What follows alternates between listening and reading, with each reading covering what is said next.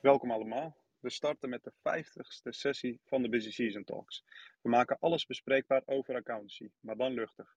We delen ervaringen, tips en leuke verhalen. We blikken terug en kijken vooruit met studenten, accountants, bestuurders, toezichthouders en iedereen met interesse. Ja, toch de, de 50ste uh, sessie. Uh, dat is echt bizar als we terugkijken naar twee jaar geleden toen we tijdens de corona-periode begonnen. Maar we, hebben er 50, dat hadden we niet kunnen uh, denken. En ja, mooi dat we dat ook vandaag met Charlie, Patrick, Josephine en Alex kunnen vieren in deze room. Wat gaan we vandaag doen? Ja, vandaag staat feedback en cultuur centraal. Dus straks gaat eerst Alex de sessie openen met een liedje. Vervolgens deelt Charlie haar filosofische rubriek met ons. Om vervolgens lekker de content in te duiken met Patrick en Josephine. Yes! Nou, jullie hebben ze al even gehoord. We zitten vanavond weer met een fantastisch stel gasten. te beginnen met Patrick Berben, partner bij Deloitte. En als ik het goed heb, talent lead van Assurance and Accounting. Uh, en daarnaast heeft, vervult hij dus ook meerdere rollen, waaronder achter een, uh, een DJ-booth, zoals we net hebben gehoord. Klopt helemaal, Charlie. Dankjewel. Welkom, Patrick. Fijn dat je er bent. En die wordt vergezeld met, door Josephine van der Hoeven, facilitator van culturele transformatie. En dat doet ze onder andere als Purpose and Culture Officer bij Mazaars. Daarnaast is ze ook zogenoemd hofnar bij haar eigen bedrijfje Funny Business, waarin ze de kracht van humor inzet om bedrijven te helpen in hun verandertrajecten. Hè? Haha, hi Josien. Ja, super intro. fijn dat het wordt opgenomen, dan kan ik het gebruiken. Heel fijn dat je er bent, hartelijk welkom. Dankjewel. En um, ja, dan, ga ik, uh, dan gaan we denk ik nu van start met ja. Alex. Alex, the floor is yours. Oh no.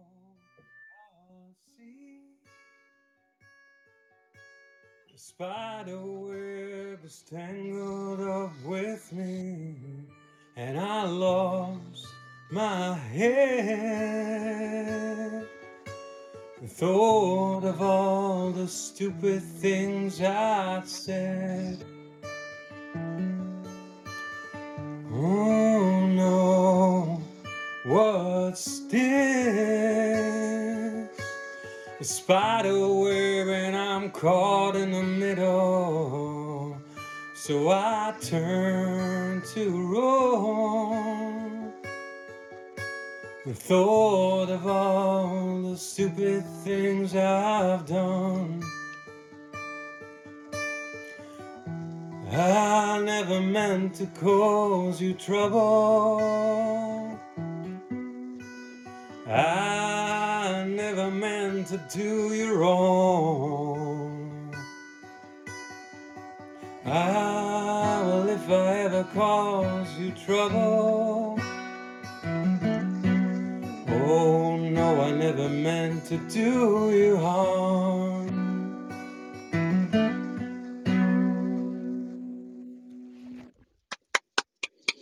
Prachtig weer, Alex. Alex, wat, uh, waarom heb je dit nummer gekozen vanwege... Oh ja, wacht, je bent ja, natuurlijk nu aan Ja, het ik ben er weer. Ja. Rustig, ja, ja oké. Uh, wat wat uh, heeft dit nummer met jou, voor jou te maken met feedback en cultuur? Ja, ja goedenavond iedereen. ik denk, als je feedback geeft, dan moet je de woorden uitspreken met care. je bent er om een collega te helpen groeien, niet om iemand af te branden. Dus eerlijke feedback, maar altijd opbouwend. En ik vind die zin in Trouble van Coldplay, de zin And I thought of all the stupid things I'd said. En ik heb ook wel een aardige lijstje inmiddels van dat ik soms iemand feedback geef en denk, nou, dat was niet helemaal handig. Dus ja, de waarheid is gewoon, we kunnen allemaal wel groeien in feedback, denk ik. Dat is, daar gaat het om. Nou, heel mooi. Echt super. Dankjewel. Alsjeblieft. Nou, dankjewel Alex weer. Dan zet ik je weer uh, Ja, terug in de room. Dankjewel. Dan gaan we snel door. Ja, Charlie, uh, je bent er weer. Eerste keer uh, dit seizoen. En ja, je hebt een filosofische rubriek voor ons voorbereid. Ja. The floor is yours. Right, thanks. Ehm, ja, dat is wel grappig, want ik ga eigenlijk een totaal ander beeld schetsen dan wat Alex net zei over feedback. Dus dat eh, is mooi, dan kunnen we het daarover hebben. Ehm, want ja, mijn, eh, mijn eigen mening hierover is eigenlijk feedback, oprechte feedback. Hoe dan? Mensen eigenlijk die claimen comfortabel te zijn met feedback, die wantrouw ik vrijwel meteen. Tenzij ze misschien al jarenlang therapie en coaching hebben ontvangen. Maar goed, ja, dan nog. Eh, feedback ontvangen is gewoon verschrikkelijk. Evenals feedback geven. Want je gaat mij echt niet vertellen dat je die oprechte feedback met een volle borst tegemoet loopt. Zo van, ja hoor, ik, ik, ik kan het hebben. En mij kun je alles vertellen. Echt waar, alles, zeg maar. Want als je feedback, of uh, we noemen het ook wel opbouwende kritiek, hè, of een, gewoon een oordeel over iemands performance, want daar hebben we het toch over. Hoe, um, hoe je het ook wil noemen, als je dat ontvangt, dan word je direct geconfronteerd met die diepe angst om niet genoeg te zijn. Ik functioneer niet naar behoren. Oh, ik heb iemand uh, teleurgesteld. Of gewoon de, de welbekende ik schiet tekort, et cetera. En ja, kijk, dat soort, op dat soort feedback-momenten, en ja, die heb ik nogal vaak, ben ik wel blij dat, uh, dat ik altijd me tot de filosofie kan wenden. En die stelt mij dan toch enigszins gerust, gerust. Want ja, als mens schiet je nou eenmaal altijd tekort. We zijn feilbare wezens die als een mozaïek van irrationele angsten en fobieën aan elkaar hangen. Zoals uh, filosoof David Hume ook al zei, onze reason is niets meer dan een slave of the passions. We zitten vol biases die ons perspectief, ons interpretatievermogen en onze voorkeuren bepalen en ook beperken. En zoals later ook de gedragswetenschapper of behavioral economist Daniel Kahneman bevestigt in zijn boek Thinking Fast, Thinking Slow, mensen opereren niet door eerst te zien dan te geloven. Nee, wij geloven en dan zien we het ook. Enfin, terug naar die feedback. Uh, dat krijgen confronteert ons dus met die tekorten en dat doet zeer. En dat is natuurlijk uh, een reflex van zelfbehoud. Het behoudt je identiteit als een goed mens, een volledig mens en eh, je image, hè, die, die wil je daaraan, daar wil je aan vastklampen. En daarnaast nodigt feedback ook, hè, daar zit een soort uh, belofte in aan zelfreflectie. Maar ja, dat kost heel veel energie en onze hersenen zijn nou eenmaal ingesteld op de weg van de minste weerstand, lekker efficiënt, energiebesparend. Maar ja, als je de kortste route neemt, dan ontdek je ook weinig nieuws dat we niet staan te springen om, zoveel, om de zoveelste feedbackgesprekrondes uh, aan te gaan, is dus niks om voor ons om te schamen. Het is vrijwel natuurlijk.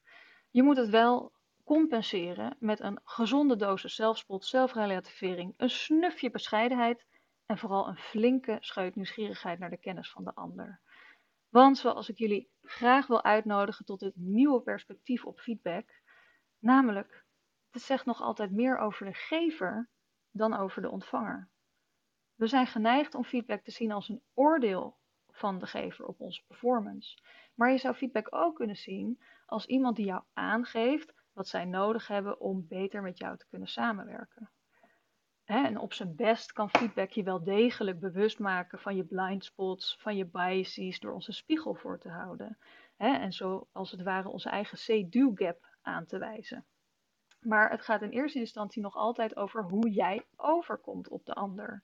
En dat zegt dus nog meer over die anders perceptie van jou dan over jouzelf. En mensen zijn echt uh, doodsbang om oprechte feedback te geven en ontvangen. En dat werd ook met name door de kwartiermakers hier vorige, vorige week ook weer bevestigd. En misschien helpt dit nieuwe frame om anders een feedbackgesprek in te gaan en wordt het een mooi gesprek over de samenwerking van jullie beiden. beiden. En ja, god, dat kan soms natuurlijk wel wat uh, hulp gebruiken in deze hybride settings. Dus ik zal uh, het afsluiten met een quote van psychotherapeut Carl Jung.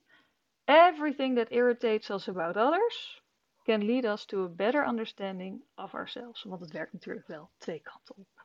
Alright, uh, nou Josephine en Patrick, ik ben heel benieuwd wat dit bij jullie oproept. En weerleg vooral, maar vul me ook vooral aan let's start the show. Nou, ik wil er wel op reageren, Charlie. Um, er zijn een paar dingen uit jouw verhaal die me eigenlijk die me opvallen. Uh, je zegt nou, de, uh, het zegt meer over de feedbackgever dan over de ontvanger. volgens mij hangt dat maar helemaal af, zeg maar, hoe je dat gesprek aangaat over feedback. Ehm, ik probeer altijd zelf, maar ja, ik zeg ook niet dat, dat, dat ik de wijsheid in pacht heb hoor, maar te kijken van ja, om te beginnen met wat vind je nou juist goed bij een ander en waar zou je juist meer van willen zien. Uh, om vervolgens, zeg maar, uh, ik weet niet of ik daarmee het gevoel wegneem bij de anderen, maar om vervolgens wel te zeggen van nou, wat voor je dan minder goed gaat en wat heeft dan een negatief impact op me. Um, en vervolgens de laatste vraag, die, dan zou, die ik zelf stel, is wat, wat zou je mij als feedback geven om mij een betere collega, peer of leidinggevende of wat dan ook te maken? Dus volgens mij hangt het maar helemaal af van hoe je dat gesprek ingaat en hoe je het framet. Ja, maar jij zegt dus eigenlijk, als ik het goed begrijp, van je laat de, degene met wie je het feedbackgesprek hebt, eigenlijk zelf een evaluatie geven over wat diegene er goed of fout aan vond. Ja, en daar zou ik, uh, daar zou ik vervolgens op kunnen reageren. Uh, dus dan krijg je meer een gesprek dan wanneer ik bij iemand binnenloop en zeg: ga eens even zitten. Uh, ik vind dit of dit van je. Dus ik zou het meer in gespreksvorm en ja, positief geformuleerd in plaats van vaag en ook zeg maar zo concreet mogelijk maken. Ja, maar volgens mij is het, hè, dat, dat helpt denk ik heel erg, zo die framing en de setting en hoe je erin gaat.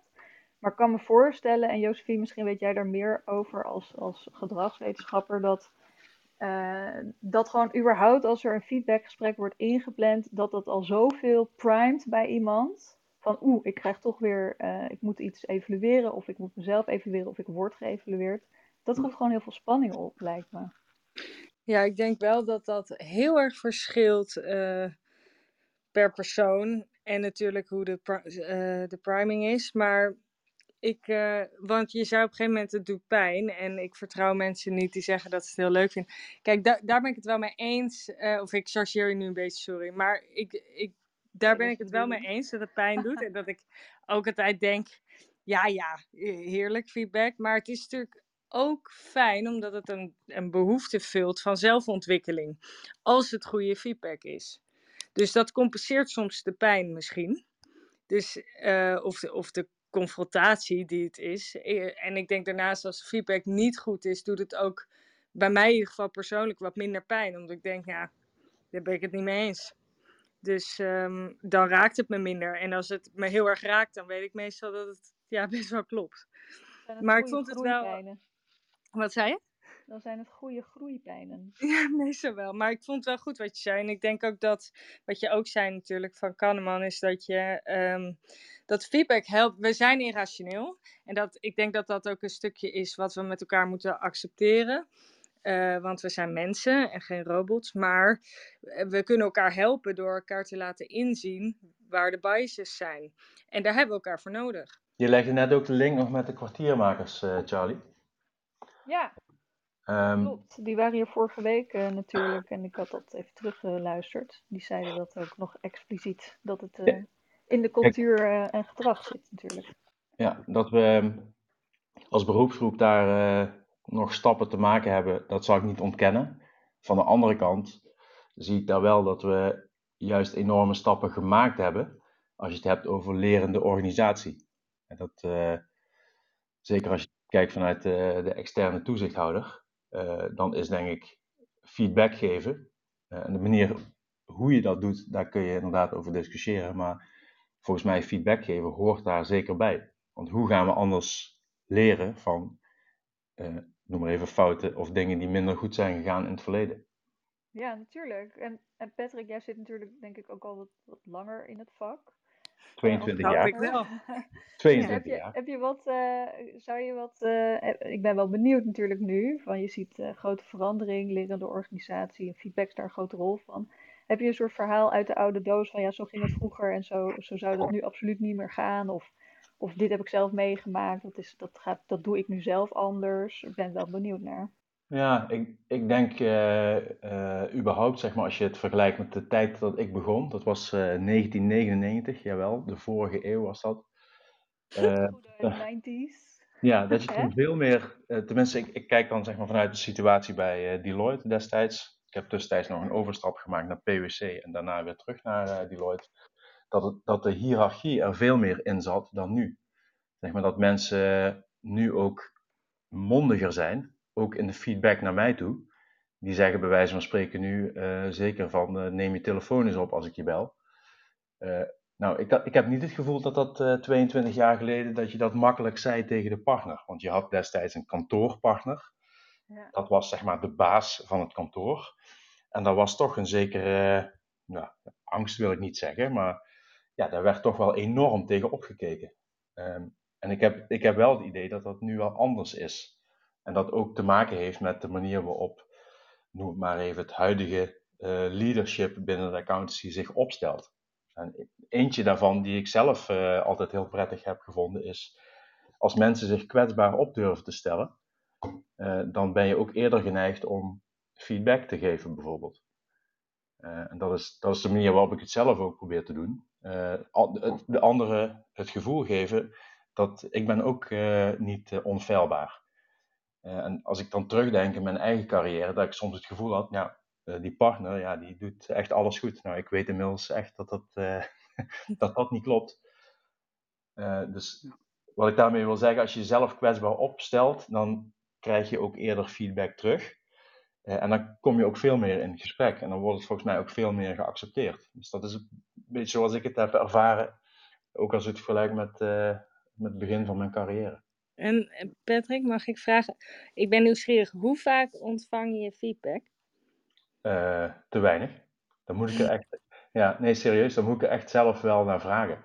Okay. Dus dan, het, zit, uh, het zit niet goed genoeg in onze systemen. Terwijl dat eigenlijk gewoon een. Ja, het, het zou uh, zeg maar bij de, het dagelijkse gesprek moeten horen. Kijk, hou deze, hou, deze, hou deze vast. We gaan er straks op komen in het kader van uh, de storyline van de show. Um, ik neem even hierover. Uh, wat ik wil even schetsen is, ik wil, uh, het is feedback, feedbackgesprekken, maar ook elkaar aanspreken op gedrag. Maar als we kijken naar de afgelopen twee à drie jaar is natuurlijk heel veel in de stroomversnelling gekomen. We hebben corona gehad. Door corona hebben we twee à drie jaar, twee, ongeveer twee jaar veelal vanuit huis gewerkt. Dat begint nu weer op gang te komen. We gaan weer terug naar kantoren. In tussentijd is er een hele generatie uh, gestart bij de kantoren. Die hebben alleen virtueel gewerkt. Nou, die mogen nu wel naar kantoor. Daarnaast start er nu weer een laag accountants die dan begeleid wordt door de generatie die eigenlijk uh, niet eens bij klanten is geweest. En de wereld is veel virtueler geworden, maar je ziet dat het nu veel hybride aan het worden is. Dus er is best wel veel veranderd. Uh, wat normaal tien jaar duurde, is, dit, is nu misschien in twee jaar, drie jaar gedaan, gegaan. En ik wil graag bij jullie ophalen, wat hebben jullie zelf zien veranderen in met elkaar omgaan en elkaar feedback durven geven? Ik zou willen starten met uh, Josephine. Ja, um, ik ben alleen nog niet 22 jaar in het vak. Uh, dus uh, ik zie wel het een en ander verandering in deze korte tijd. Maar dan is het antwoord denk ik wel iets anders dan wat, uh, of verwacht ik iets anders dan wat Patrick gaat geven. Alleen, ik zie in ieder geval in de nieuwste generatie, en misschien die daarboven, een enorme behoefte aan zelfontwikkeling. Zoals je dat ook in de maatschappij ziet. Dus mensen hebben extreem behoefte om heel snel te ontwikkelen. Maar er is ook natuurlijk een gevoeligheid. Nou, er worden heel veel grapjes over gemaakt. Maar het is ook inmiddels vrij wetenschappelijk gemaakt dat uh, de jongere generatie en ook de millennials, wat, uh, nou, dat ben ik zelf, uh, een, een gevoelig ego hebben, om het zo te zeggen. Dus de manier waarop dat wordt gegeven en prikkelgevoelig zijn, is ook heel belangrijk. Dus dat is misschien wat tegenstrijdig soms. Wat betekent dat, een gevoelige ego, Josephine? Nou ja, kan je daar een kijk, voorbeeld van geven? ja, ik zal het even persoonlijk houden. Dat vind ik altijd makkelijker met voorbeelden. Maar ik, ik heb echt sandwich nodig. Dus als jij tegen mij zegt, ik krijg bijvoorbeeld wel eens de feedback, um, uh, je bent onduidelijk, uh, ik, ik chargeer even snel, maar ik moet sneller tot mijn punt komen, bijvoorbeeld. Nou, dan wil ik dus eerst horen, wat, wat een leuk verhaal. Je zou iets sneller tot je punt kunnen komen, maar ik vind het wel heel leuk dat je meedoet. En dan trek ik het heel veel beter. Dus de, dat, ja, ik heb dat heel erg nodig uh, om, om het ego te compenseren. Ja. En wat zie jij in je rol, ook bij Mazaars, bij, uh, um, bij Mhm. ge- generatiegenoten of bij de jonge ge- generatie in de rol dat je doet, zeg maar. Ze gaan anders met elkaar om dan toch twee, drie jaar geleden. Ja, er is best wel, er is best wel een diversiteit. eh, Mhm. Zo in verschillende generaties gelukkig, maar ook in de nieuwe generatie. En dat betekent dus ook weer dat er een verschillende eh, vraag is naar hoe je bepaalde feedback wil ontvangen, of hoeveel, of hoe vaak en op welke manier. En dus ik zou zelf ook, als je het hebt over aanspreken op gedrag, ik, kijk, er is een bepaalde basis van gedrag wat je wenst en niet wenst. Maar waar, ik zelf, waar wij zelf bij Mazar heel erg op sturen, is dat je leert goed met elkaar het gesprek te voeren over wat wil ik en wat wil jij en hoe kunnen we daar samen in werken. Omdat er heel erg verschillend eh, gereageerd wordt op heel veel zaken eh, rondom gedrag. Er zijn gewoon heel veel verschillende grenzen, om het zo te zeggen. En dat is, ja, er is een basisgrens, maar sommige grenzen zijn verschillend per persoon. En dat gesprek moet gevo- gevoerd kunnen worden. Dus ook het ongevraagd feedback geven van, yo, je gaat over mijn grens. Eh, Dat, dat vind ik het mooiste als dat gebeurt. Oké. Dank, dankjewel, Josephine. Eh, Patrick, wat, eh, ja, jij zit inderdaad 22 jaar in het vak. Je hebt eh, het pre-corona ook meegemaakt Ja. dat, van de oude stempel. Maar nu komen we al met een stroomversnelling. Hoe erva- hoe, en ook vanuit je rol, heb je, hoe heb jij dat ervaren? Wat voor signalen heb jij ook opgevangen uit, uit de praktijk? Ja, ik zie, a- als ik naar Josephine luister, ik zie dat ook, hè, dat mensen zich he- heel snel willen ontwikkelen. Eh, misschien nog wel sneller dan voorheen. Ik zie overigens ook een vraag in de chat. Eh, waar komt de drang om zich te moeten blijven ontwikkelen vandaan? Maar toen ik begon met werken, was dat ook. Hè. Je hebt gewoon een groep mensen die zich graag wil blijven ontwikkelen en zich ja, eh, graag wil bewijzen. Dus dat is op zich niet anders. Ehm, alleen wa- waar ik vind dat we wel nog een stap moeten maken is, en volgens mij raakt Josephine dat ook, hebben wij nu goed genoeg van elkaar duidelijk wat we van elkaar verwachten? Als ik kijk naar, eh, wij proberen natuurlijk stude- studenten te enthousiasmeren om eh, eh, in het vak te komen werken. Dat is op zich al een uitdaging.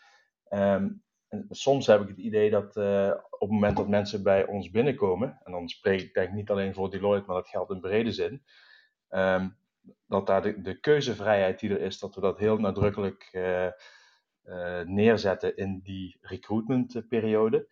Maar ja, simpelweg eh, zullen we ook zeg maar, met elkaar een, ehm, een prestatie moeten neerzetten. En daar ho- horen van beide kanten bepaalde verwachtingen bij. Mhm.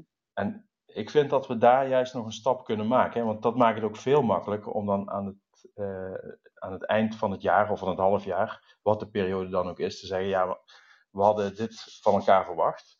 Eh, we staan nu hier. Dat geeft je veel meer een houvast om feedback te geven. Eh, en dan weet je ook wat je van elkaar ja, verwacht.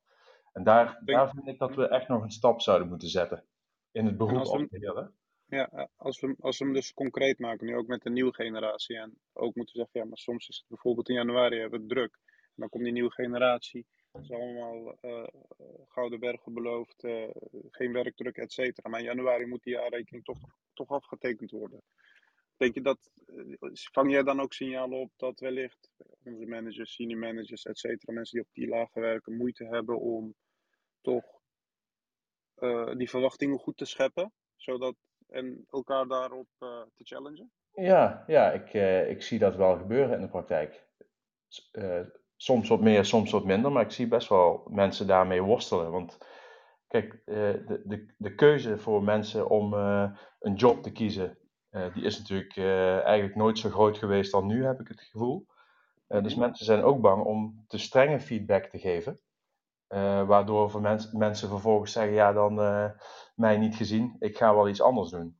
En dat, dat gevoel, dat, dat merk ik wel eens in de praktijk. Dat, ja, maar dat gevoel kan, dat, dat begrijp ik, maar tegelijkertijd kan dat echt negatieve effecten hebben.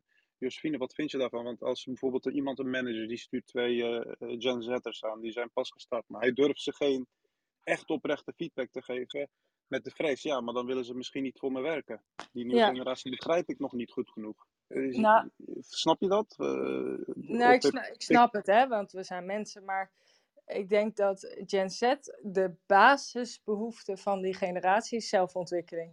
Dus ik denk dat het dat als zij het gevoel hebben dat ze niet ontwikkelen, dus ook geen sterke feedback krijgen, ik denk dat ze dan heel snel afhaken. Dus ik denk dat je een tegenstrijdig effect krijgt. Maar ik snap Mhm. wel waar het vandaan komt. Want het is ook heel een arbeidsmarkt eh, waarin je misschien eh, ja, eh, bang bent dat iemand heel snel een andere stap neemt. Maar ik denk juist dat, een soort, ja, dat die basisbehoefte, eh, als die gevuld wordt, dat je juist sneller zou blijven. Ja. En hoe zouden we dat dan beter kunnen doen? Want ik neem aan dat, kijk, ook door corona is alles zo in een stroomversnelling geraakt dat eh, misschien moet je die gesprekken niet virtueel meer te voeren. Misschien moet je met elkaar be- betere afspraken maken. Misschien moeten heel veel mensen opnieuw getraind worden in het goed geven of goed verwachtingen, het managen van verwachtingen. Eh, Ja, Maar dan dus, heb, ja. heb je toch weer een, één training. En waar, waar, het, waar het echt, waar het naar mijn mening echt om gaat, is Mhm. dat je meer vragen gaat stellen. Zodat je meer op maat gaat doen. En dat is best moeilijk, dus misschien zou je de feedbackgevers moeten trainen op die soft skills. Maar meer de vraag stellen, waar heb jij behoefte aan? Op welke manier vind jij feedback fijn? Wil je veel complimentjes of wil je gewoon direct op papier? Vind je het fijn om dan even een uurtje rust te hebben daarna, om even uit te puffen? Wat, wat geeft jou een fijne manier? En dus ik geloof niet echt in één vorm. Juist niet meer, zeg maar. Patrick, hoe ervaar jij dat vanuit jouw rol? Ja, kijk, ik, ik denk dat Josephine daar wel een punt heeft. Eh, en waar, wat ik nog belangrijk eh, vind is, eh, begrijpen we elkaar? Hè? Want we hebben het over de verschillende generaties. Ik, ik ben zelf 45. Ehm, begrijp ik voldoende wat er in het hoofd omgaat van eh, iemand tussen de 20 en 25 die net bij ons komt werken? En dan betrek ik het ook op mezelf. Ja, ga ik daar actief het gesprek over aan? In mijn rol doe ik dat wel, maar doe ik het genoeg? Nee, ik denk het niet. En volgens mij moeten we veel meer met elkaar in gesprek gaan over ja, hoe ervaren we nu dingen? Eh, hoe zitten we in de wedstrijd? En misschien komen we er dan wel achter dat er helemaal geen verschil is in generaties. Hè? Mhm. Want er zijn natuurlijk allerlei studies eh, naar, eh, naar gedaan. Ehm, maar het is maar de vraag of dat, als je het echt helemaal analyseert, zeker bij, bij, in, de, in de accountancy sector waar we gewend zijn met heel veel ambitieuze mensen te werken. Mhm. Ehm, nou, het is maar de vraag of daar echt een verschil zit. Maar het antwoord heb ik nu ook niet. dus- Maar heb je niet dat Nou. zelf eh, ervaren op de een of andere manier al, Patrick? Bijvoorbeeld eh, ja, met, eh, hè, weer, weer op kantoor werken met elkaar als groep. eh, daar moet je natuurlijk ook veel over schakelen. Sommige mensen die zitten daar anders in, die willen liever thuis werken. Dat zijn denk ik vooral ook jongere generaties. Of Ja. merk, je, merk je iets in je dagelijks werkzaamheden of, of gedurende de week dat, je, dat daar verschillen zitten? Ja, ik, ik merk, eh, jij noemt net dat eh, het hybride werken. Ehm Deloitte heeft eh, gezegd van ja, wij gaan dat niet voorschrijven. Dat moeten teams moeten dat eigenlijk samen afstemmen. In de combinatie van hoeveel dagen werken we bij de klant, hoeveel dagen werken we op kantoor, hoeveel dagen werken we thuis. En je merkt heel erg dat de, noem het dan maar wat meer senioren mensen, die thuis een comfortabele werkplek hebben, dat die veel eerder geneigd zijn om thuis te werken. Terwijl, noem het dan maar even, de, de, de jonge generatie, eh, die zie ik veel meer op kantoor. En daar gaat dus ook iets mis, want als je het dan hebt over we moeten met elkaar dat gesprek voeren en we moeten on the job leren en on the job feedback krijgen. Nou, ik zie daar wel een, eh, een gat en daarmee ook een risico ontstaan op het moment. Dat is waar- anders dan voor corona. En wat is de reden? Eh, Heb, hebben jullie het gevraagd? Nou, de reden is dat mensen het wel. Er zijn verschillende redenen voor. Hè? Eh, je hebt Mhm. mensen die zitten in een situatie dat ze thuis kinderen hebben. Je hebt Ja. mensen die veel reistijd hebben en dan kiezen om thuis te werken. Eh, ja, er zijn allerlei redenen voor. Ja, Eh, oké. of, of mensen die in de coronatijd een hond hebben aangeschaft en die, en die moeten uitlaten, bij wijze van spreken. Eh, dus er zijn allerlei redenen voor waarom mensen ervoor kiezen om thuis te werken. Alleen, ja, als je dat niet goed met elkaar afstemt, dan ga je dus ook niet in de situatie komen dat je elkaar feedback gaat geven eh on the job. Ja, dus ja, nou ja, ik ben heel benieuwd hoe je daar, eh, hoe jij daar binnen je eigen teams mee omgaat. Nou, eh, we- eh, bij de pre-audit meeting, daar bespreken we met elkaar hoe- hoe gaan we nou samenwerken. Wat is, als je het dan hebt over ieders behoefte, wat is ieders behoefte? Thuiswerken, kantoorwerken. Dan zeggen we wel, ja, laten we op zijn minst twee, drie dagen als team bij elkaar gaan zitten. Uh, maar dan heb je het ook alweer over verwachtingen aan de voorkant goed met elkaar afstemmen. Um, en wat ik zei, hè, we laten daar mensen wel vrij in, want ik vind die vrijheid ook wel belangrijk. Alleen je zou, ja, je wil zeg maar dat de teams dat zelf onderling regelen, zodat er voldoende samengewerkt wordt in teamverband. En dat niet iedereen dan thuis uh, zit te werken. Nee, ik geef helemaal gelijk met Tegelijkertijd misschien mijn eigen observatie. Ik zit zelf in een generatie dat ik mijn kinderen heb en ik vind het prima om thuis te werken. Tegelijkertijd, als ik reflecteer op mijn eigen eerste jaren en hoe ik het meeste heb geleerd en opgestoken, is dat gewoon in die auditroom zitten en uh, met mijn ervaren collega's observeren hoe zij met de klant interacteren, hoe zij met elkaar praten, hoe zij elkaar feedback geven. Uh, en dan ben je gewoon aan het werk, je ding aan het doen, uh, je factures aan het controleren en dan in de tussentijd vang je heel veel op. Ja. En al die ervaringen, de afgelopen drie jaar, op een hele andere manier georganiseerd, waardoor toch de jongere generatie dat heeft moeten missen. En tegelijkertijd, ik snap dat de oude generatie ook uh, meer thuis wil werken. Tegelijk, tegelijkertijd vind ik ook dat zij ook een soort van verplichting hebben jegens uh, de jongeren om er ook te zijn en hun kennis ook op metaniveau, je gedrag, hoe je omgaat met anderen, hoe je communiceert, over te dragen aan de nieuwe generatie. Geen idee hoe je dat precies moet organiseren, maar ik vind het wel dat het een soort verplichting moet zijn om dat goed ja, te doen. Ja, dat raakt natuurlijk ook heel erg aan als je kijkt naar de, de analyses waarom mensen het accountantsvak uh, verlaten, is dat ze het vak niet meer leuk vinden. Ja, ik begrijp, ja. ik begrijp er uiteraard, uiteraard niks van.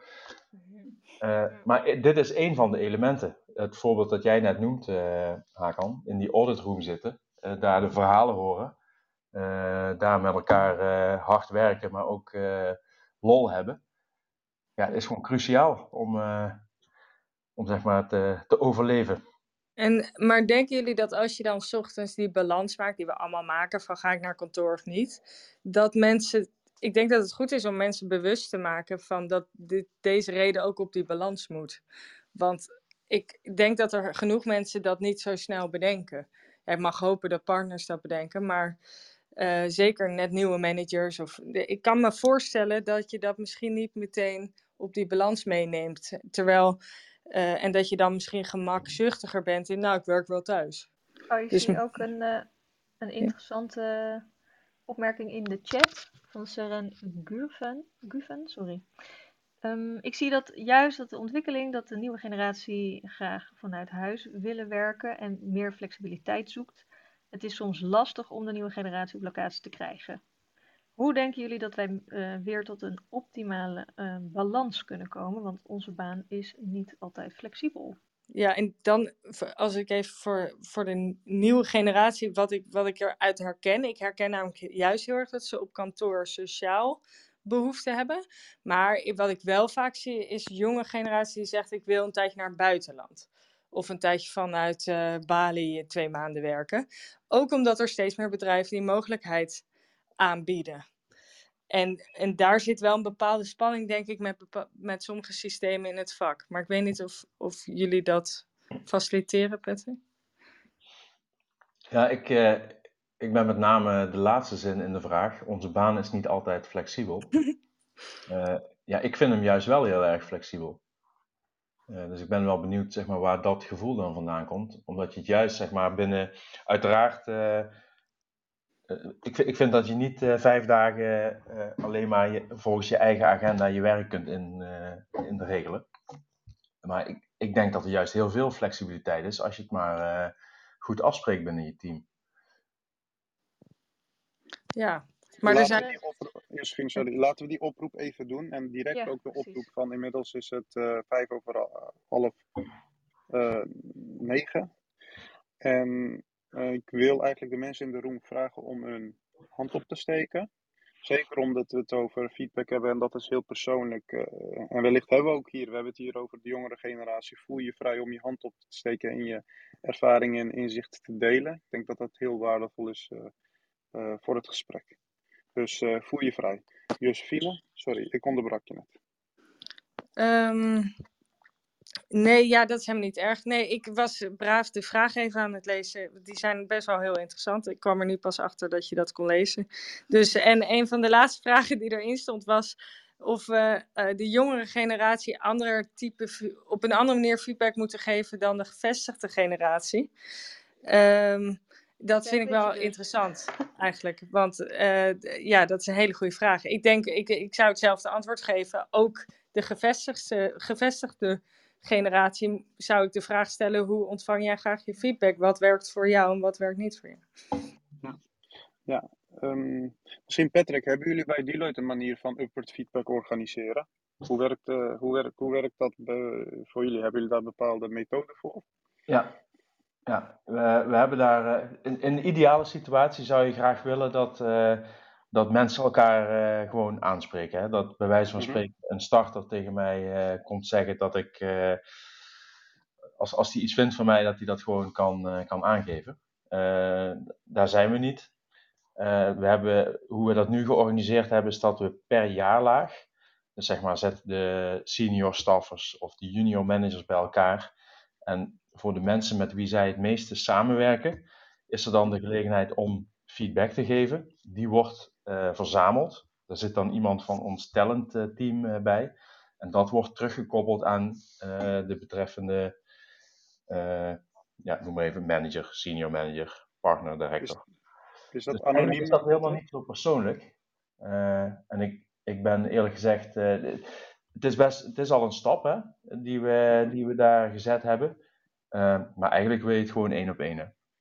Ja. Is dat anoniem, Peter? Dat, uh, sorry, ik zeg Peter Patrick, is dat anoniem? Uh, die, die, feedback, feedback wordt, ja, en dat is ook het nadeel, vind ik, van dit systeem. Die feedback wordt dan verzameld en van, namens de groep, zeg maar, met jou gedeeld. Dus je weet nooit helemaal precies. En je wil daar juist eigenlijk het gesprek over aangaan. Hè? Ja, om de, om de context te schetsen, et cetera. Ja. Waar het vandaan komt. Ja. maar tegelijkertijd creëer je hier misschien juist ook weer een drempel, uh, verlaag je de drempel mee dat sommige mensen die überhaupt door allerlei redenen misschien niet geen feedback durven te geven aan een partner of een director zich wel misschien meer zo lang voelen om in een veilige setting die feedback wel te geven. Klopt. Zo, zo is die denk ik ook ooit ontstaan, maar ja, uiteindelijk uh, wil je daar ook vanaf. Wij, uh, wij zijn er net vanaf, dat systeem. Oké. Okay. Dus uh, dat is spannend, uh, want dan moet je ook uitzoeken of het nieuwe idee werkt natuurlijk. Dus daar zitten we nu middenin. En waarom? Eigenlijk om een aantal redenen. Uh, maar een paar belangrijke zijn inderdaad. Kijk, wij willen het goede gesprek faciliteren. Dus we willen een cultuur creëren waarbij je met elkaar een eerlijk en open gesprek voert. Dus de veiligheid creëren. En als we dat al niet daar beginnen, voelt dat heel tegenstrijdig. Dus uh, dat is een van de redenen dat het niet past bij hoe wij naar cultuur kijken. En daarnaast was er heel veel ruis in de lijn. Zeg maar op het moment van teruggeven van feedback. Dus de, de kwaliteit van de feedback ging daardoor heel erg omlaag. En dat is wel een nadeel. Dus het moment dat het terug. Uh, nou, het moment dat je verzamelt die feedback, dan wordt dat door één of twee personen of met hulp wordt dat teruggegeven. Maar dan, dat is hetzelfde als dat je in een kringetje zit en dingen aan elkaar verluistert. Er komt altijd iets anders uit. Mm. Dus het is heel moeilijk om de precieze, concrete voorbeelden, ook al notuleer je, het blijft moeilijk mm. om dat goed terug te geven. Hebben we gemerkt. Ook als mensen verdiepende vragen stellen, kan je dan niet altijd antwoord geven, omdat het niet jouw feedback was. En dat vond ik gewoon een te groot nadeel. Dus hoe doen jullie het nu dan? Ja, het heet feedback in het moment. Uh, en nu geven we echt direct feedback onder begeleiding. Oké, oh, en hoe ja. werkt dat dan? dan dus... oh, ik had natuurlijk ook... beter moeten voorbereiden, maar uh, we zijn net. Ja, dat is wel een, dit is wel een interessante. Wel want je zegt wel onder begeleiding.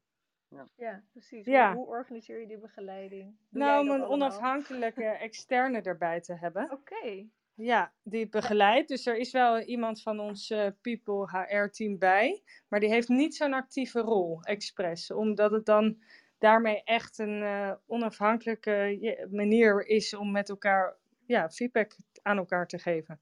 En is dat alleen voor de upper feedback of voor alle? Uh, ja, volgens mij was het deze keer upward. Uh, en ik, ik weet even niet of we dit ook bij de. Dat is dan over een half jaar, zeg maar. Dus de andere ronde doen. Maar waar we in ieder geval naartoe willen, is niet één keer per jaar dit doen. Dus we willen mensen trainen om dit constanter te doen. Wat we overigens wel, en dat, dat moet ik toch wel even aanvullen, wat we overigens wel hebben, is de 360 graden feedback. Dus mensen die in bepaalde trajecten, promotietrajecten zitten, die dan ook verplicht zijn om 360 graden feedback aan te vragen. Dus daar zit dan ook naast peer feedback zit er ook uh, upload feedback bij. En dan weet je wel waar het vandaan komt. Alleen dat zit, dat zit niet ingebed in het volledige, ja, in de volledige performance uh, cyclus, zeg maar. Ja. En vragen ze dat zelf op bij degene die ze willen, of is dat random? Nou, je moet er een, een x aantal verplicht uh, vragen. Uh, dus dat je wel een gewogen beeld krijgt. Ja, oké. Ik hoor trouwens dat het up en down is bij ons van een uh, spion. Ja, wat goed. In de, in, in de tussentijd hebben we twee uh, gasten, bekende gasten in de room. Ik wil ze uh, even vragen om een vraag te stellen. Alex, kun je kort introduceren? Het is voor de podcast namelijk ook belangrijk. Die kunnen je dan niet zien. En je vraag stellen aan een van de gasten. Ja, ja ik, ik ben Alex, bekende van de show. Um, ik, uh, ja, ik, ik, begrijp uh, Patrick wel, maar ik wil er wel wat, uh, wat over zeggen. Um, je zei bijvoorbeeld van ja, we geven al veel beter feedback dan, dan jaren geleden. Nou, dat zou heel goed kunnen, maar ik Socrates zei: We cannot remain as we are. nobody is as good as they could be. Nobody's perfect. Everybody can improve. En wat mij opvalt is, we geven wel feedback. Maar ben ik goed te horen trouwens? Ja, je, stem, je stem klinkt een beetje vervormd, Alex. Ik weet niet wacht even. Die we staan het wel. Ja. Wacht, wacht heel even hoor. Dat is Ga ik het even anders doen? Sorry. En nu? Hoe is het nu? Ja, Oké, okay. kijk, Socrates die had het al over dat we altijd beter kunnen worden. En wat mij opvalt is de, de manier van feedback is soms nog gewoon heel be, be, ja, beperkt in de zin van over een opdracht of over een team. En zelden, echt zelden, zie je iemand die gewoon letterlijk veel breder gaat naar de familieomstandigheden van iemand, naar de roots van iemand, naar welke literatuur iemand leest, welke muziek iemand uh, raakt. En de echte, ik noem het even echte counseling, echte feedback, echt luisteren. En als we ergens nog veel te winnen hebben, is, is dat het. Want we kunnen wel over een klus praten die twee weken geleden is gedaan, of, of drie maanden. Maar ik, ik vind echt dat er nog heel veel ruimte is, uh, als ik heel eerlijk ben. Hm. En de flexibiliteit noemde je ook. En, en, en ja, ik vraag me af of uh, seniors en managers. Ik als partner hebben we heel veel flexibiliteit. We kunnen onze agenda eigenlijk wel omgooien. Ik kan, ik kan volgende week andere dingen doen en als die klus maar af is. Maar ik weet niet zeker, hè, en ik kan het niet voor de hele professie spreken, of, of seniors en managers en staf dat ook echt zo voelen. Mm-hmm. Ja, dat zouden we nu kunnen ontdekken als sommigen naar boven komen. Maar, dus ik, ik vind wel dat een beetje, ja, ik ben, ik ben wel optimistisch in de zin van dat het zeker waarschijnlijk beter is dan, dan vroeger. Dat, dat zou kunnen, dat weet ik. Maar ik, wil, ik ben ook niet uh, iemand die dan denkt, nou, dat zit wel goed. Dus ik wil dat even tegen inbrengen. Ja, nee, maar ik, ik vind het een goede challenge uh, om op dat eerste punt even door te gaan. Um, wat wij in ieder geval bij Deloitte hebben ingevoerd is naast de Key Performance Indicators ook de Key Behavioral Indicators. Uh, dus wij gaan ook de partners en directors, die worden ook beoordeeld op hoe gedragen zij zich. en ik weet niet of je dat bedoelt, zeg maar, met feedback. Niet zozeer op opdrachtniveau. Je hebt het goed gedaan en je hebt de deadline gehaald, bij wijze van spreken. Maar ook meer over hoe ben jij nou als leider? Ben je inclusief genoeg? Um, luister je goed genoeg naar je team? Daarvoor heb je ook upload feedback nodig, hè? dat realiseer ik me. Maar dat is wel een stap die we gezet hebben. En als ik dan twintig jaar geleden keek, ja, als, ik, als ik toen had gezegd, ja, we gaan ook op de Key Behavioral Indicators meten, nou, dan. Uh, kan je daar al wat meer over vertellen, Patrick, over die key behavior? In, in, uh, want ik weet niet hoe lang dat al loopt, of het pas is uh, ingezet. zijn de eerste resultaten daarvan al bekend? Hoe kijk, er wordt, er wordt best wel al een tijd gekeken, als ik kijk naar de, de beoordeling van partners en directors, naar ja, wat, wat, voor type leider ben je eigenlijk. Hè? En ehm, wat ik net zei, hè, bij, bij een inclusief leider, bij iemand die het team uh, op sleeptouw uh, neemt, die, uh, die het team inspireert. ik denk dat je, zeg maar, als je om je heen kijkt, dat je best wel een beeld hebt van mensen eh, die dat wel hebben, of mensen die dat misschien in mindere mate hebben. Mhm. Dus daar worden, wordt de, worden de partner en directors wel op gechallenged. Kijk, als je nu, als je nu zegt, upward feedback hebben we ook over gesproken, zeg maar, binnen Deloitte. Wil je dat echt onderdeel laten zijn van de uiteindelijke beoordeling en daarmee ook, zeg maar, de, de daarvan afhankelijke eh, eh, salariering of uh, bezoldiging? Ja, dat is nog wel echt een stap te ver, hoor. Mhm. Terwijl je dat eigenlijk, uh, zou, zou, je dat, als je, als je hem helemaal uitdenkt, zou je dat eigenlijk uh, nog mee moeten nemen? En hoe beoordeel je uiteindelijk iemand? Want dat is natuurlijk een hele lastige en ook heel erg soft. Alex, overigens snap ik wel, je, ik denk dat je ook meer bedoelde van los van feedback over het jaar, uh, feedback dat je wat als mens beter maakt, echt.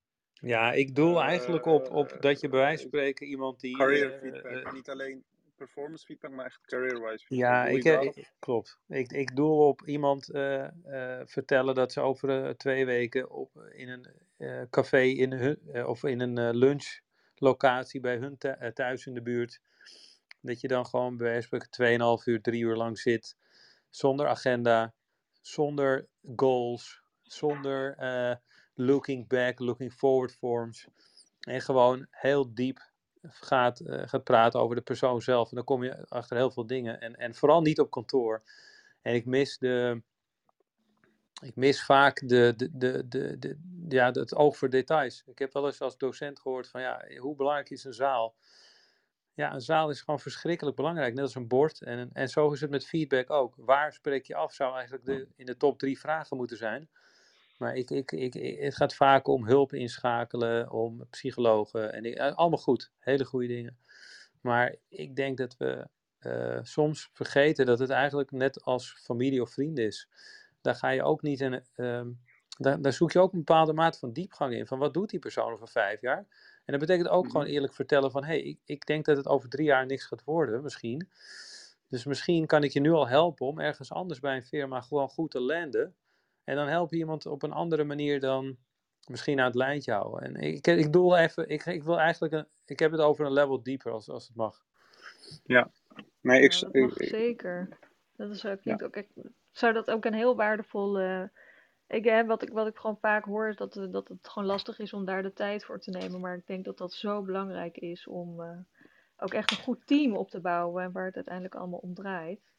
Maar we hebben het nu natuurlijk al best lang over um, hè, onze feedback-systemen en hoe je dat organiseert binnen de accountancy.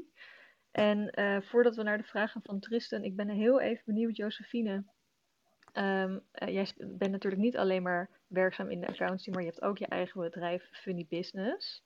Mm -hmm. Hoe gaan jullie daar om met feedback? Is dat ook een ja.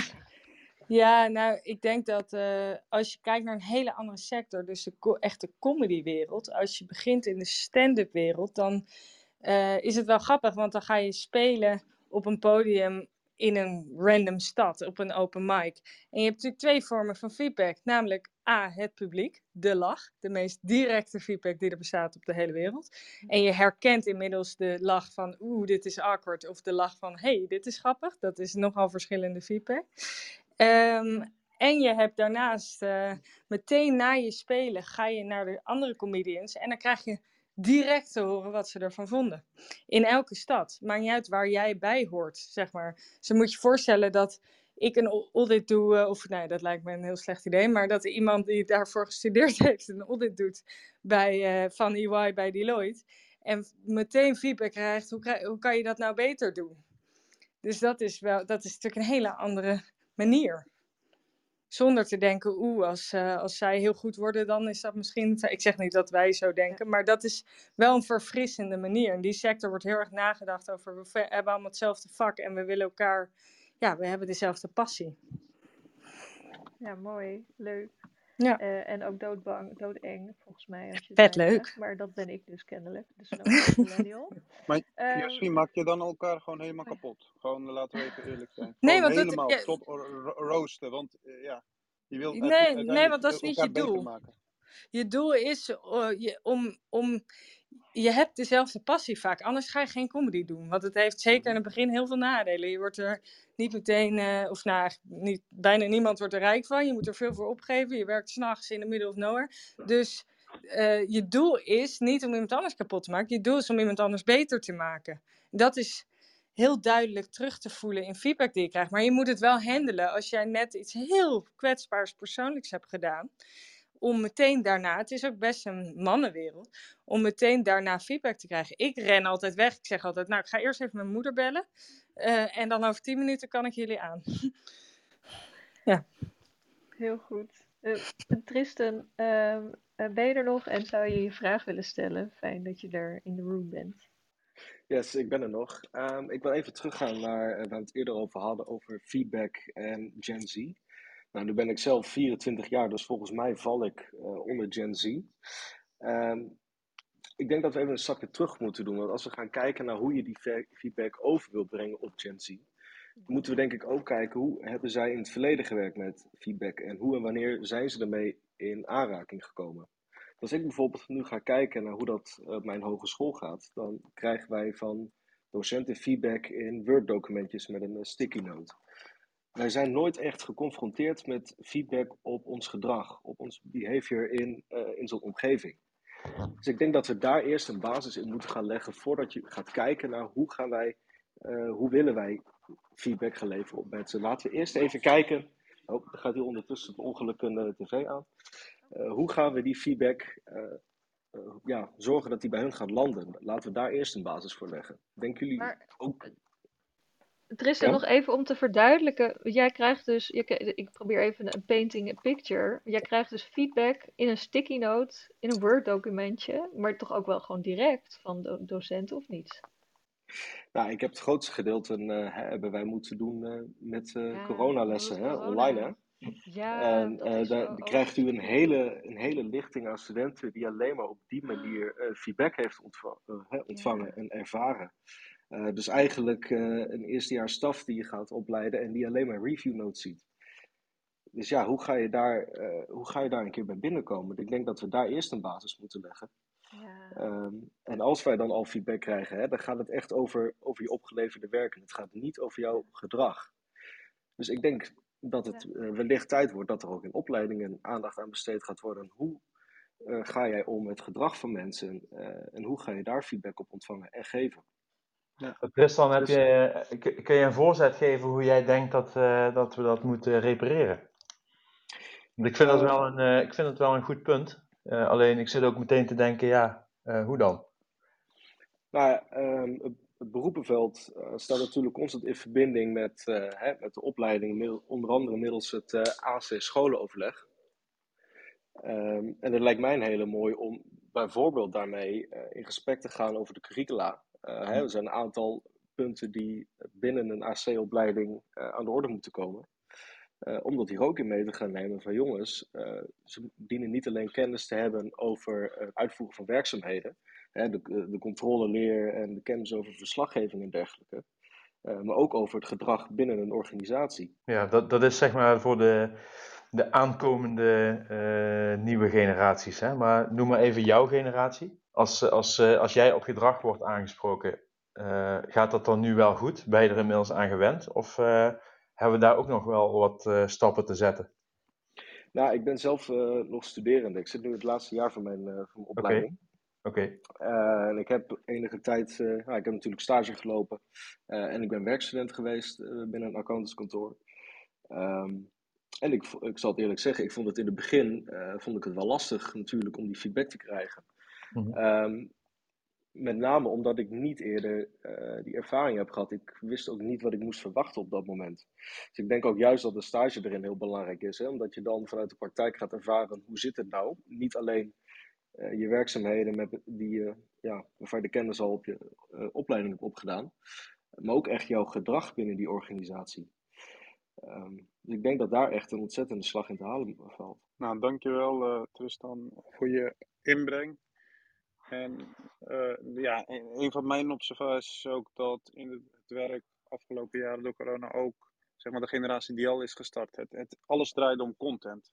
Omdat we met name virtueel contact hadden, cultureel gedrag was meer, veel minder zichtbaar over dat scherm. Dus content, content, content. Waardoor we eigenlijk de eerste drie jaarlagen die we binnen kantoren hebben, die zijn vaktechnisch eigenlijk heel goed opgeleid. Alleen op cultuur en gedrag en soft skills uh, is minder natuurlijke ontwikkeling, is mijn observatie, denk ik. Puur omdat we niet met elkaar in een room hebben gezeten en niet van elkaar echt hebben kunnen leren zoals we dat vroeger deden. Um, ja, plus wat er denk ik ook niet bij heeft geholpen, uh, Hakan. En ik, ik, wil, ik wil absoluut uh, niet de schuld geven, maar de, onze toezichthouder die heeft natuurlijk uh, van alles van ons werk gevonden, doen ze nog steeds. Zeker. Uiteindelijk, uiteindelijk zeg maar, hebben we daar ook als sector wat, wat stappen moeten zetten om, om daar wat te repareren. En je ziet dat nu de, de laatste jaren de discussie weer veel meer gaat over cultuur. Waar het dan uiteindelijk, zeg maar, dan kom je echt tot de kern. Terwijl denk uh, die, jaren daarvoor ook heel erg, zeg maar, content gedreven was. Uh, als, als, in de sector als geheel. Hè? Eens, dat is zeker waar. We hebben de afgelopen acht jaar eh, een hele generatie goed opgeleide accountsopleiding, vaktechnisch met name heel sterk zijn, die heel goed kunnen vastleggen uh, hun controle in een dossier kunnen vastleggen. Dat was overigens ook het ontstaansrecht van de opleiding die ik samen met Arif en Wendy, uh, host van Busy Season Talks, ja. hebben ja. opgezet. was puur ondernemerschap, communicatie, leiderschap. Dat soort competenties zijn met name bij de manager, senior manager laag van nu relatief onderontwikkeld gebleven, omdat die focus heel erg op de content lag. En dat gevoel is door corona alleen maar versterkt. Um, misschien tussentijd, ook kijkend naar de tijd, we willen namelijk op tijd eindigen. Leo, welkom. Uh, jij wilt een vraag stellen. Kun je jezelf kort voorstellen en je vraag stellen? Jazeker, uh, Leo en ook host van de Business Season Talks. Uh, ik sluit me eigenlijk ook wel aan bij wat Tristan net zei. Over de ontwikkeling en dan met name via beeldschermen en via vaktechniek. Ik zie dat ook eigenlijk te veel terug. Ik hoor het eigenlijk ook heel veel. Maar ik denk eigenlijk dat het nog eerder is dat we de, de, de nieuwe generatie ook leren dat alles kan en mag, zeg maar. Dus ja, al, al een stukje lopen met iemand of carpoolen komt nog meer in een veilige omgeving om ja, een goed gesprek met iemand te hebben en oprecht te luisteren. En dan nou, schrik ik van sommige opmerkingen die hier worden geplaatst, over, ook over tijd en dergelijke. Want als je echt het goede gesprek gaat met mensen en daar de ontwikkeling komt, dan geloof ik dat vaktechniek en uh, uh, de kwaliteit vanzelf eigenlijk wel komt. Omdat men het leuk vindt om te werken en de kritische houding dadelijk ook uh, zich ontwikkelt eigenlijk. En daar komt niet echt een vraag achteraan. Maar het is wel eigenlijk een hele ja. belangrijke observatie denk ik voor onze hele sector. Zeker. Als het echt gaat over gedrag. Ja, en, en wat, ik, wat ik goed vind aan wat je zegt, en dat werd ook in de vragen, ik ben braaf die vragen aan het bekijken, werd ook in de vragen gezegd, is dat die, en net al, dat die veilige omgeving en die, die rust nemen de basis is voor een kwalitatief gesprek, zowel over feedback, maar ook omdat als je echt de diepte ingaat over uh, wat iemand beweegt en wa waarom iemand doet wat hij doet, dan komt daar al heel vaak een verklaring uit voor gedrag. Ook voor gedrag wat je misschien niet helemaal als, als gewenst ziet. Maar dat helpt dan wel om te snappen waarom iemands gedrag zo is gevormd en het daarmee mogelijk te veranderen. Dus uh, ik sluit me naar hem aan. En juist ook positief uh, gedrag, ja. als je dingen ziet die je juist wel ziet, ook juist belonen. Ja, precies. Dus absoluut allebei. Kun...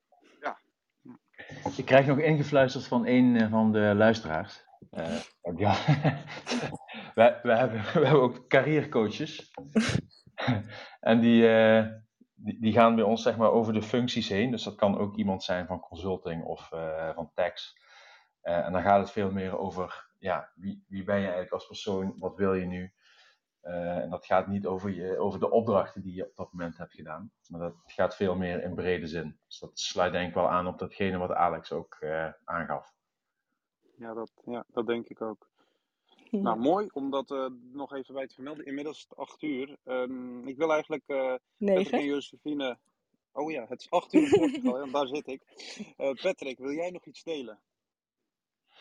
Ja, ik, los van zeg maar, wat we al besproken hebben, ik, vond, ik vind het eigenlijk een hele goede discussie. En het zet mij ook wel weer aan het denken. Ik vond met name de opmerking ook van Tristan zojuist over ja, hoe ga je nou om met een generatie mensen die eigenlijk nog geen ervaring heeft met feedback op gedrag, maar alleen op content.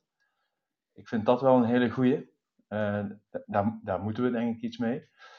Uh, ik vind een hele goede opmerking ook uh, van uh, Noerai, de, de, veilige omgeving. Ik denk dat dat cruciaal is. Ik noemde zelf al een keer kwetsbaar opstellen. Ik heb zelf gemerkt uit eigen ervaring, als ik mij kwetsbaar opstel en mensen laat zien dat ik ook maar een mens ben en ook wel eens fouten maken, dat je dan ook heel veel terugkrijgt en dat je dan met elkaar een vertrouwensband creëert. Um, dus ik, ja, ik zie een aantal hele goede dingen, die, uh, goede ideeën waar we in de praktijk mee verder kunnen. Uh, de kunst is alleen om het ook te doen. Hè. Onze sector die staat bol van de goede ideeën. Alleen we moeten voorkomen dat we morgen weer met z'n allen aan dat dossier gaan werken of naar die klant gaan en dit vervolgens weer naar, de, naar de achtergrond verschuift. Want daar, daar zie ik ook wel een risico. Dankjewel Patrick. Josephine, wil jij nog iets delen? Ja, ja, ik denk dat, uh, nou, ik sluit me er helemaal bij aan. Ik vond het ook een heel leuk gesprek. Ook fijn dat er zulke uh, actieve luisteraars zijn die een uh, perspectief geven. Dat is super goed. en het, ja, wat ik wil delen is, het is goed om mensen aan te stellen voor onderdelen van de taken. Of, of de hele taak van feedback of luisteren of gesprekken voeren. Maar, en ik denk daarnaast, omdat het dan een vaste basis wordt in het systeem, maar het moet natuurlijk ook gewoon vast onderdeel worden van het werk. Uh, zodat het elkaar ook niet zo uitsluit, vaktechniek en cultuur en gedrag. Maar dat het gewoon samen één wordt. Dat is natuurlijk je uiteindelijke doel. Dus ik geloof heel erg in het trainen van de gehele organisatie in het voeren van dit soort gesprekken. En daarmee sluit ik ook heel erg aan bij die opmerking dat het al in de opleiding een onderdeel moet zijn. Uh, en ik hoop echt dat we daar naartoe gaan. Maar jullie maken daar met jullie initiatieven een geweldige start mee. En ik ben natuurlijk helemaal objectief daar. Dank je, dankjewel, Josephine. Nou, wat een leuke sessie weer. De vijftigste van Busy Season Talks. We hebben het over feedback gehad. We hebben het over generatiekloof, generatieverschillen gehad. We hebben Gen Z'ers in de room gehad. Het was weer leuk. We zijn er volgende week uh, dinsdagavond uh, om 8 uur weer. voor nu wil ik Patrick, Josephine en mijn geweldige co-host Charlie bedanken. En jullie allemaal een fijne avond wensen. Tot de volgende keer. Dankjewel. Heel erg Dankjewel. Bedankt.